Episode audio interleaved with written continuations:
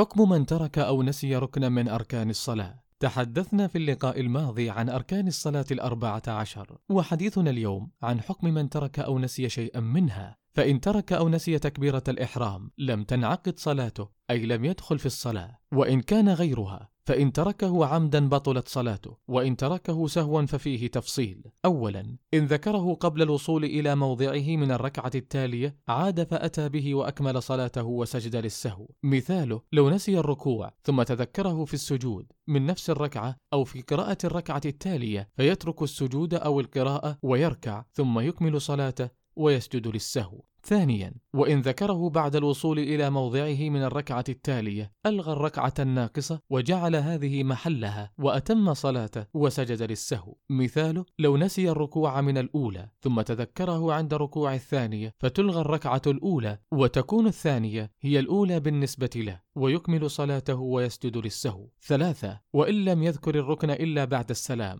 أتى بركعة كاملة ما لم يمر وقت طويل بين سلامه وتذكره فإن مر وقت طويل أو انتقض وضوءه فإنه يعيد صلاته. جعلنا الله ممن أتم صلاته وأداها على أكمل وجه. نكتفي بهذا القدر ونتحدث في اللقاء القادم بمشيئة الله عن واجبات الصلاة.